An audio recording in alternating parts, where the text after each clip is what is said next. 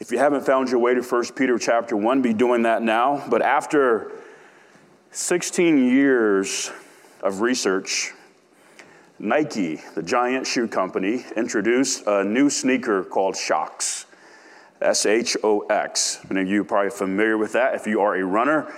But the shoe featured four springs in the heel. So when you press down on the heel, you know what happens. The effect is you get pushed back up.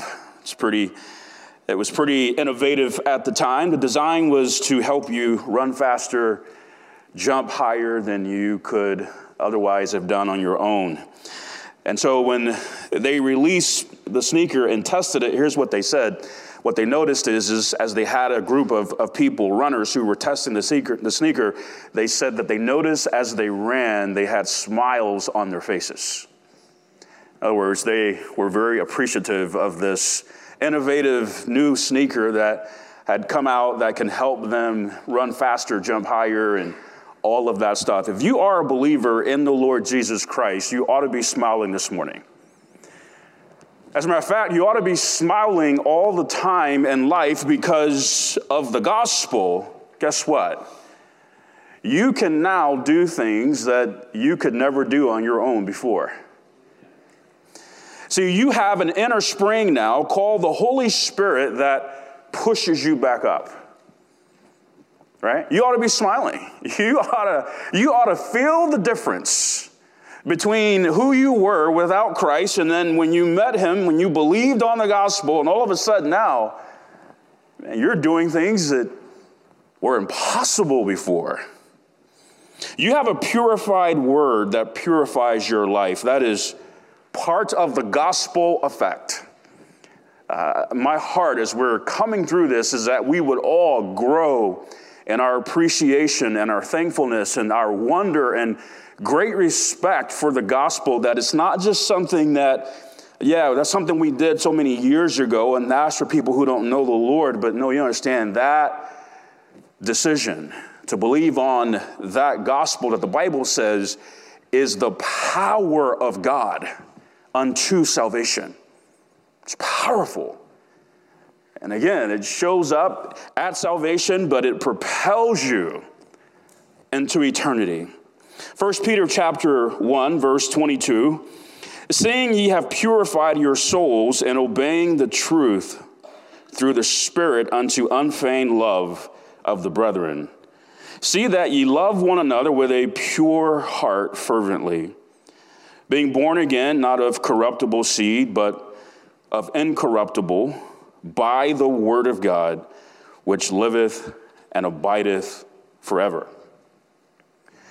Verse twenty-two, we see purified souls, we see unfeigned love, we see a pure heart. In verse twenty-three, we see an incorruptible word. So in a word, the effect of the gospel is purity. In a word, the effect of the gospel is purity. And that went into effect at salvation. Look at verse twenty-two again. Seeing ye have purified your souls in obeying the truth through the Spirit. So when someone obeys the truth of the gospel, their soul is purified. At that moment, their soul is purified. Peter would have understood this very well because of what Jesus said directly to him. And we find it in John thirteen ten. Jesus saith unto him, that's Peter, he that is washed needeth not save to wash his feet, but is clean every whit. And ye are clean, but not all. That phrase, every whit, means whole or all. So because of the gospel, we have a pure soul now. A pure soul. Praise the Lord. That's amazing. Now, when we're talking about the soul, this is the essence of our being. When we're talking about the soul, our spirit is made alive at salvation, and that is that part of us that allows us to commune with God, that allows us to have a personal relationship with Him.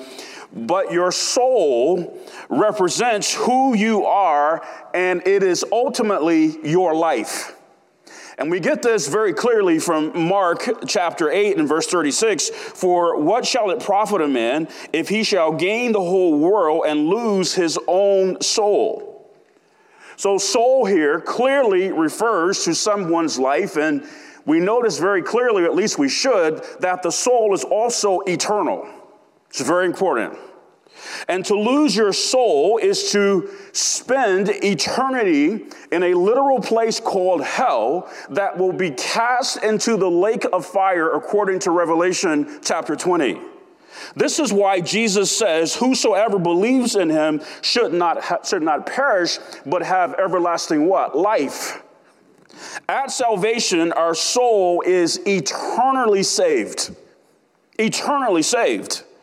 Additionally, our soul is purified at salvation. That is, we are made completely clean by Christ and in Christ. We're purified. And we're made clean by his precious blood through the Holy Spirit, verse twenty-three, verse twenty-two, I'm sorry, and the word of God, verse twenty-three. And here is the effect of that. And verse twenty-two, unto unfeigned love of the brethren, see that ye love one another with a pure heart fervently. So the gospel produces pure love. Uh, pure souls, pure love. Uh, this phrase, unfeigned love, it, it means sincere love. It's love that is genuine and pure. Uh, this word unfeigned, it was translated in Romans chapter twelve and verse nine as dissimulation. Let love be without dissimulation. Abhor that which is evil, cleave to that which is good.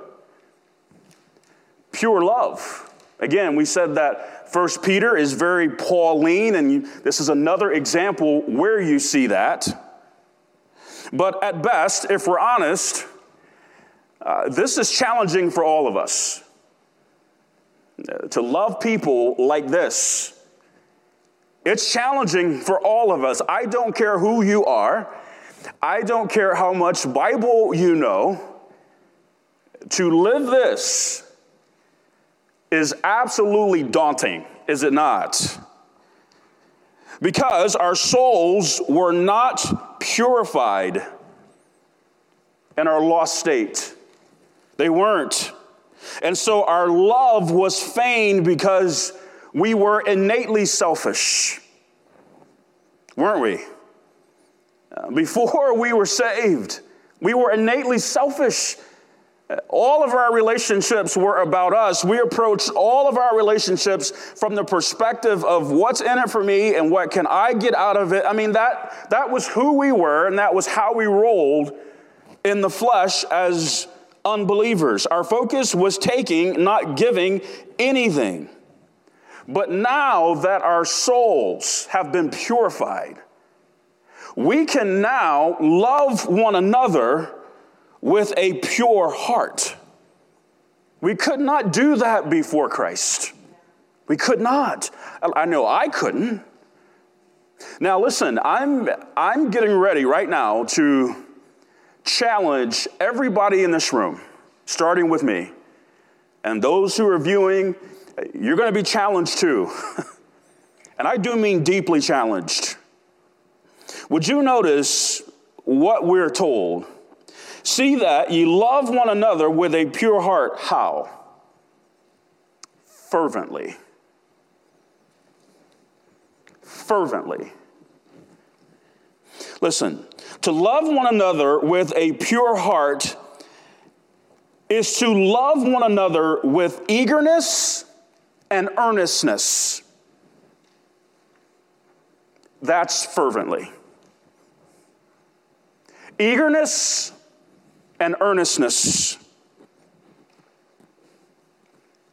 That is what pure love from a pure heart, fervently, that's what it looks like. It's to love one another with eagerness or earnestness, as long as they agree with us, right? As long as they don't offend us, as long as they meet our expectations, as long as we agree and like the decisions that they're making, then I will love with eagerness and earnestness. But if I don't have those conditions, I won't do it. See, regardless of what others do, what they've done, and what they're going to do, pure love, this kind of love, is extremely intentional. See, this is one of the things that, at least it should, this is one of the things that should set Christian marriages apart from worldly marriages. Because as believers, we don't enter relationships from the perspective, nor do we behave ourselves in relationships from the perspective of, what can this person do for me? That's exactly how the world rolls. And that's why we have the divorce problem that we've had in this country for so many years. That's not how Christians roll, right? That's exactly how your coworkers roll. That's how your neighbors roll. Why? Because their souls haven't been purified, so they can't love with a pure love. They can't love with from a place of a pure heart. All they know, their default when it comes to relationships, is absolutely one hundred percent selfish. Not us. Not us. Let me ask you a question. Is that how you love the brethren at M B T? Is this how you're loving your brothers and sisters here? Can I tell you, and I do mean, when I say deeply, I mean deeply. What has been so deeply painful for me over the last eighteen months, and I do mean deeply, has been to see that the barometer of certain believers when it comes to love has been adjusted based on the election, based on the, the COVID pandemic, based on mask or, or vaccinations or no vaccinations. So if you don't see it my way, then I'm gonna take a step back from you. That's not pure love. That's not coming from a pure heart. That's carnal. And it hurts that I am going to adjust my love output to my brother or my sister because of who they voted for, or because they're wearing a mask or not wearing a mask, because they got vaccinated or didn't get vaccinated. So depending on how all that shakes out determines to the extent that I'm going to love them. That hurts. That hurts. This is challenging beyond belief for all of us. Why? Because, listen, I'm sorry to, and, and for some, maybe this is a, this might be a news flash, but for me personally, it's not. But listen, all of us are so deeply flawed.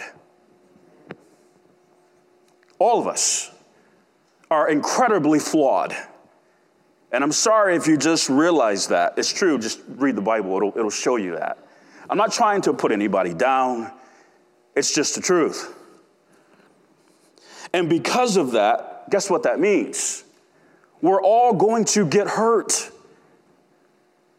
All of us. Listen, you're never going to be able to experience this thing called life with others and that not be a part of the experience. You cannot be a spouse and not get hurt. Amen? You can't work with people in ministry and not get hurt. I'm sorry. And listen, because you're so deeply flawed and because I'm so deeply flawed, sometimes I'm going to do the hurting, and so are you. Welcome to humanity. Welcome to fallen humanity. So we're all going to get hurt. We're all going to be disappointed. We're not going to have our expectations met. And so here's what we do in those situations. When we find ourselves hurt, when we find ourselves disappointed, when we find that the fact that, well, my expectation was, here's what we do. I'm going to press pause on the love button.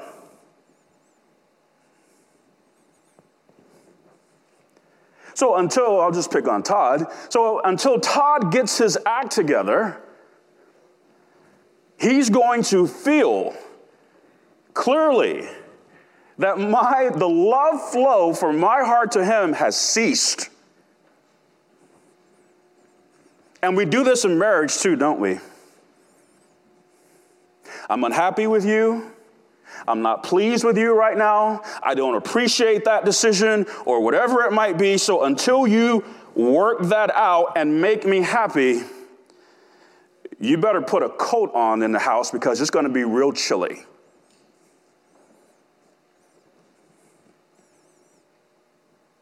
Because the temperature of my heart is going to go way down.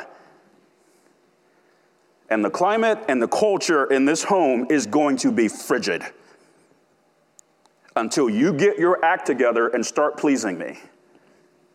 Wow. May I ask, what if Christ stopped loving us with a pure heart fervently? What if he did that? What if he did it? See, this exposes how selfish we can be in the flesh because God forbid that Christ would ever do that to me.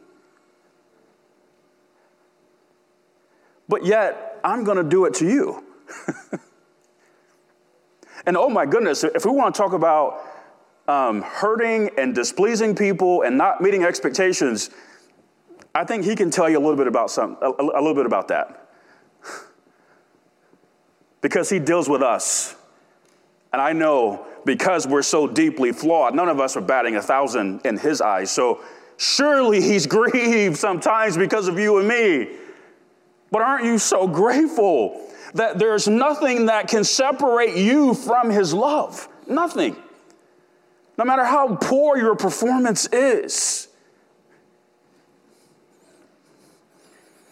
Peter was clearly moved to stress this in this short epistle because in every chapter he uses the word love or charity.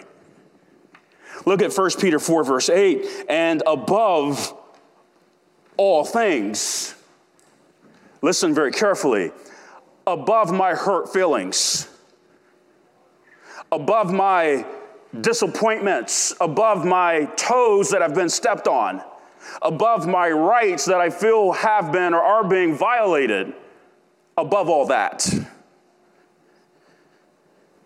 have what? Fervent charity among yourselves, for charity shall cover the multitude of sins. So how do we deal with all the stuff?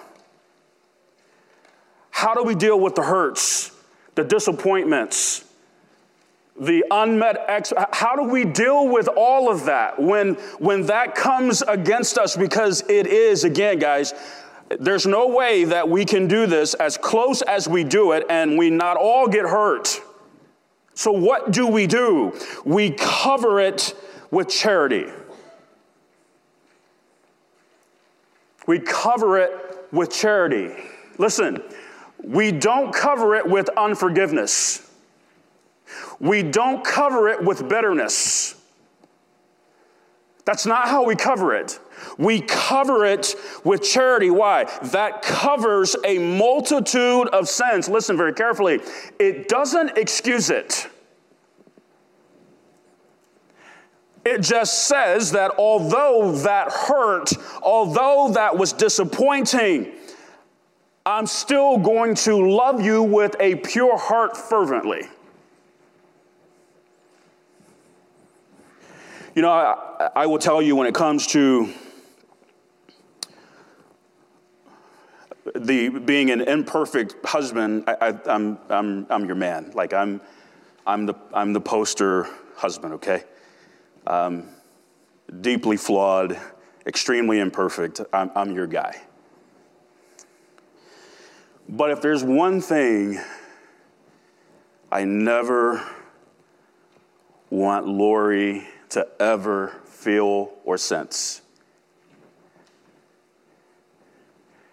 is that my love to her and my love for her is based on her performance.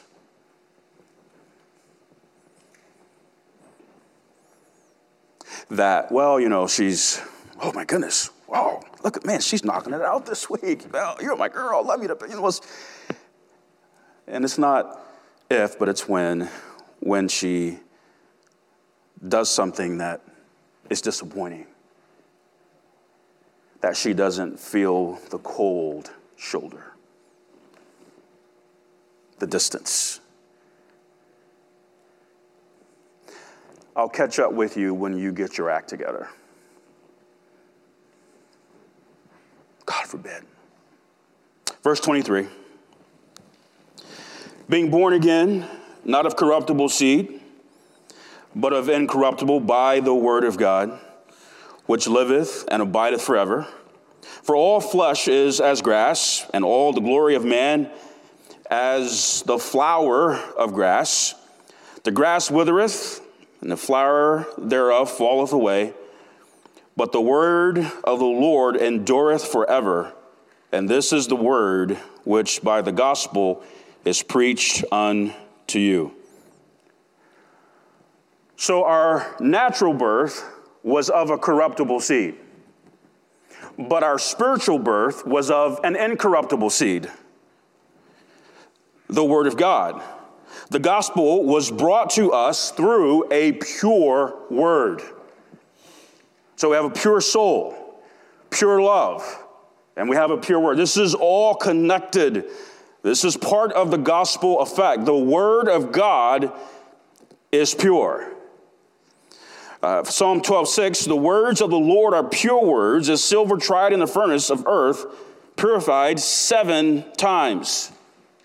So if the word of God can cause us to be born again, then it can certainly cause us to love one another with a pure love from a pure heart fervently.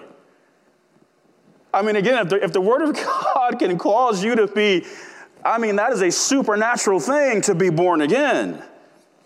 Now, it's very, very critical.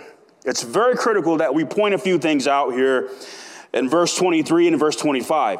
The phrase word of God there, logos, refers to the written word. And in verse twenty-five, the phrase word of the Lord refers to the rhema, the spoken word. Here's why that is so very critical. Based on verse twenty-three, very carefully, there has to be an incorruptible written word of God. There has to be. There has to be. So by default, there has to be a corruptible written word of God. This is basic Bible math. If there is an incorruptible written word of God, there has to be a corruptible. Consider Second Corinthians two, verse seventeen. For we are not as many which corrupt the word of God, but as of sincerity, but as of God, in the sight of God, speak we Christ. Again, word of God here refers to the written word, the logos. There are corrupt texts. There are corrupt versions of God's word. And if you are unaware of Satan's interest in the written word of God, at best, you're spiritually naive. And I would be curious to know, I'd be very curious to know what you would think of me spiritually. If I stood before you this morning and I confessed this list of doctrinal beliefs that I'm about to share with you, if I stood up this morning and I said, I do not accept, nor do I believe that the first three chapters of the book of Genesis are literal history. I don't accept it. Uh, what if I stood up this morning and I said, I reject the deity of Christ?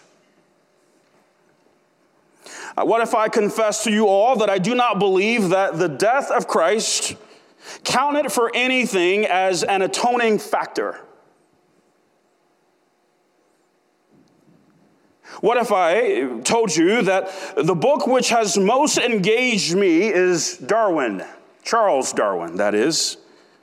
Whatever may be thought of it, it is a book that one is proud to be contemporary with. My feeling is strong that the theory is unanswerable.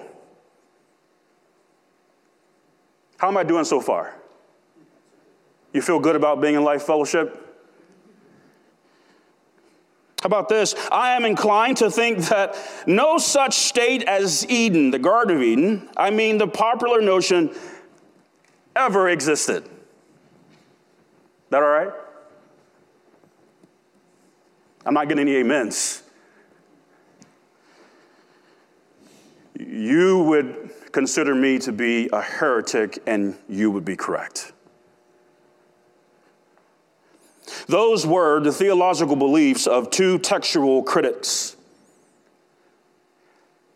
by the name of Brooke Westcott and Fenton Hort. They participated on the eighteen eighty-one Revision Committee of the King James Bible under the guise of being Protestant scholars.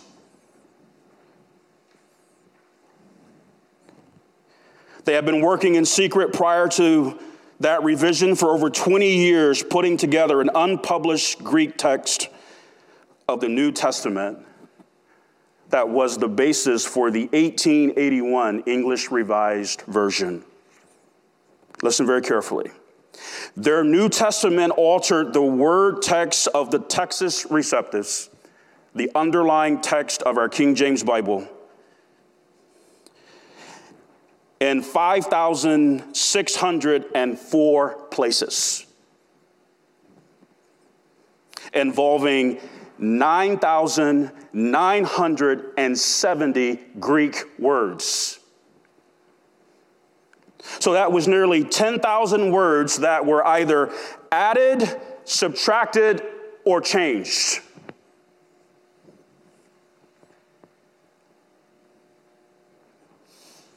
While modern scholars and textual critics of our day distance themselves from Westcott and Hort, the reality is modern English versions descend directly from the text of Westcott and Hort.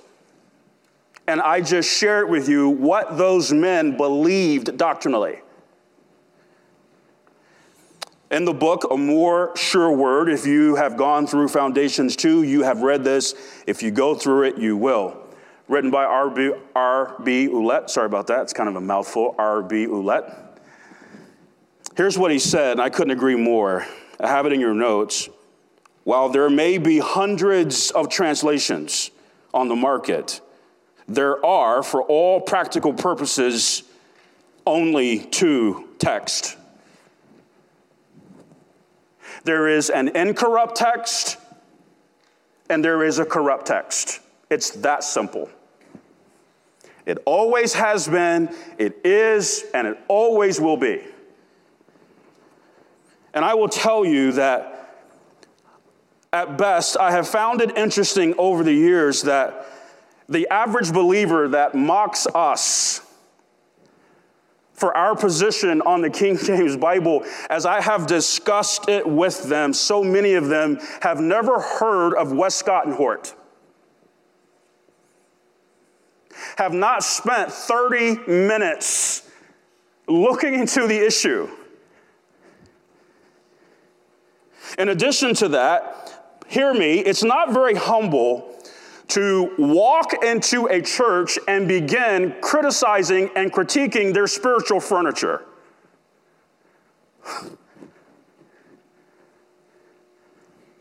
Wow. That's not humble at all.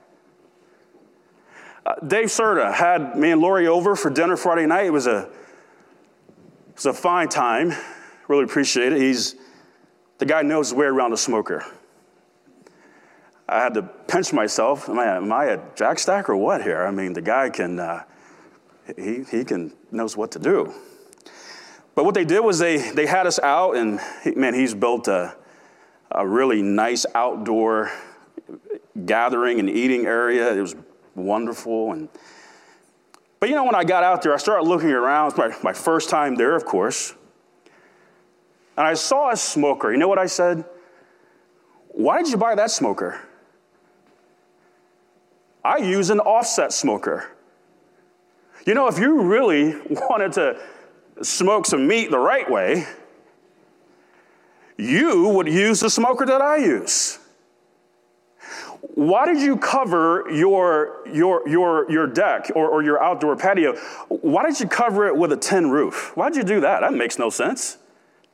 Do you have any idea how loud it is when it rains on that?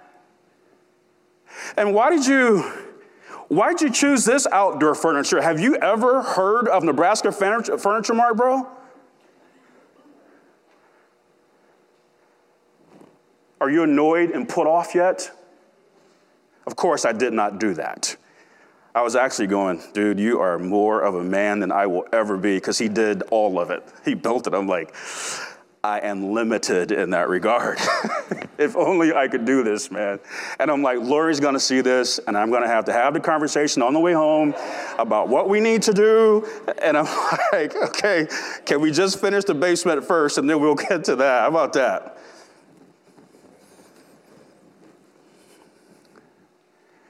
Any more than the service would appreciate that, if I can just, because again, we're growing, we got a lot of people coming. Let me just tell you, not only is it not humble, but we do not appreciate when people land here and start telling us, I can't believe, what is wrong with you guys? Wake up, it's two thousand twenty-one. Have you ever heard of an N I V? Have you ever heard of an E S V? Uh, wow, no, we haven't. We're so glad you're here. As a matter of fact, next Sunday, we'll start using that. Come on.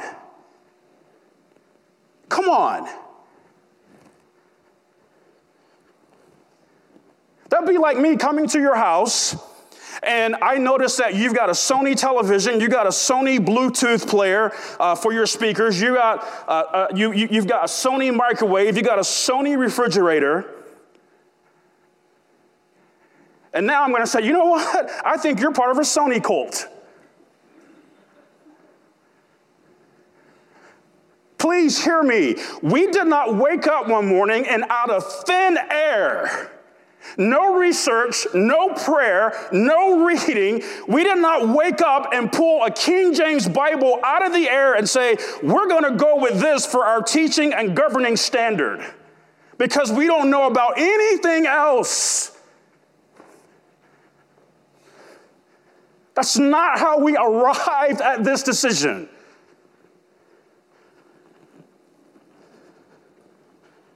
I'm amazed. Like, we have students coming from Bible colleges and seminaries who have never heard of Westcott and Hort.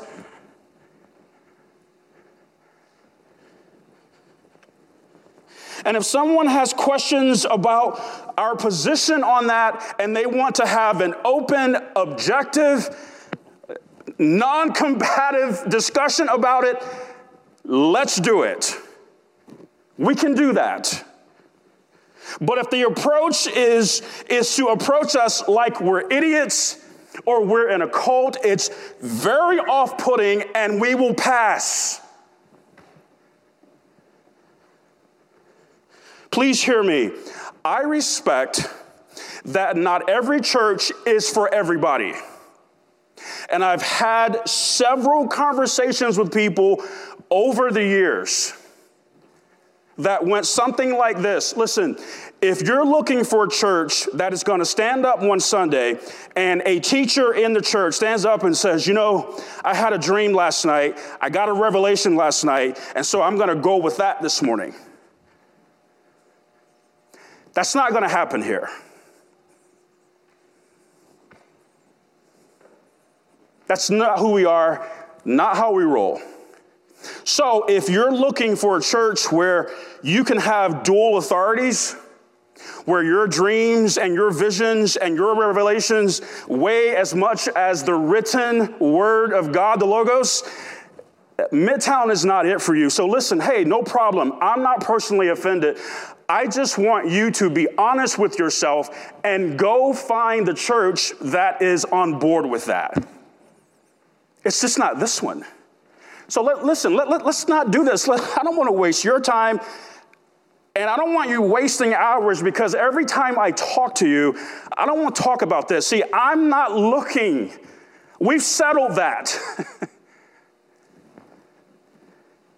If you're looking for a church where, where everybody can bring whatever version of the Bible they want, which you can do that here, but if you're looking for a church that's going to stand up and, and I'm going to get to decide, well, the E S V says it over here, and the N I V says it over here, and the New American says it over here, and the New King James says it this way.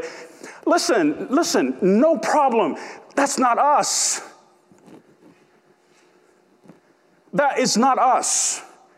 And that's okay. That's okay. So my counsel to people in that situation is simply, listen, no big deal. Be at peace. Find the church that is on board with that. For the life of me, I cannot understand why people would choose to be in a church where they're not fully on board doctrinally and stay for years and fight. Why? It's arrogant.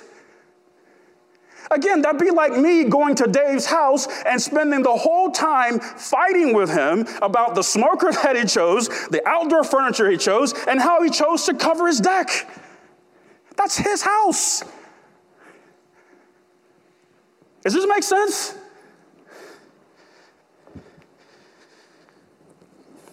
At M B T, we give as much respect to the preservation of the Word of God as we do the inspiration of the Word of God. This is the issue. And this is what Peter speaks to in verse twenty-four, for all flesh is as grass, and all the glory of man as the flower of grass. The grass withereth, and the flower thereof falleth away. But the word of the Lord endureth forever. And this is the word which by the gospel is preached unto you. Peter was quoting from Isaiah forty, verses six through eight. While all flesh will pass away, God's word is alive and eternal. It will not. Peter was clearly referring to the preservation of an incorruptible text. Had to be the Logos. So at M B T, we take a faith-based position on the Bible. And let me articulate what that means. What that means is we believe that God not only inspired his word, we also believe that he has preserved it. If you go to the average website of the average church, when it comes to the Bible, they will say, yes, we do believe that God's word is perfect and and and and uh, inspired and preserved in what? The original autographs or the original manuscripts. Newsflash, we don't have those. Newsflash, God never promised us those. just so we're clear. We don't believe that God inspired his word, but now is looking to preserve it through human scholarship. So we need the best and the brightest that are coming out of seminaries uh, to continually keep giving us a better Bible to compensate for, though no one will say it, to compensate for God's failure. Because obviously God was big enough to inspire it, but he sure couldn't preserve it. So that's where we come in. Doctor fill in the blank after that. That explains why we have hundreds and hundreds of English translations. Because we're just, we're just trying to cover up God's mistake. God didn't preserve it, so we're doing our very best to help you. And by the way, if you really want to know what God was trying to tell you anyway, that's where we come in. Because apart from us, you really can't know what the Bible really says. You're just not smart enough. It's been said, and I agree completely, it was R B Ouellette who said it, there are only two positions on the Bible, belief and unbelief. He's exactly right. That's it. That word has been preserved. It is a pure word that gives us a pure gospel, and by that gospel, we have been purified.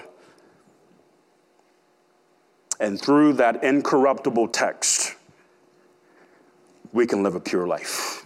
Amen?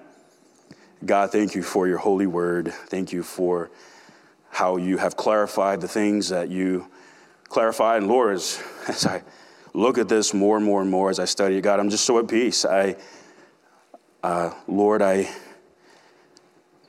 I'm just thankful to be in a church that just really takes a faith-based position on the holy word of God.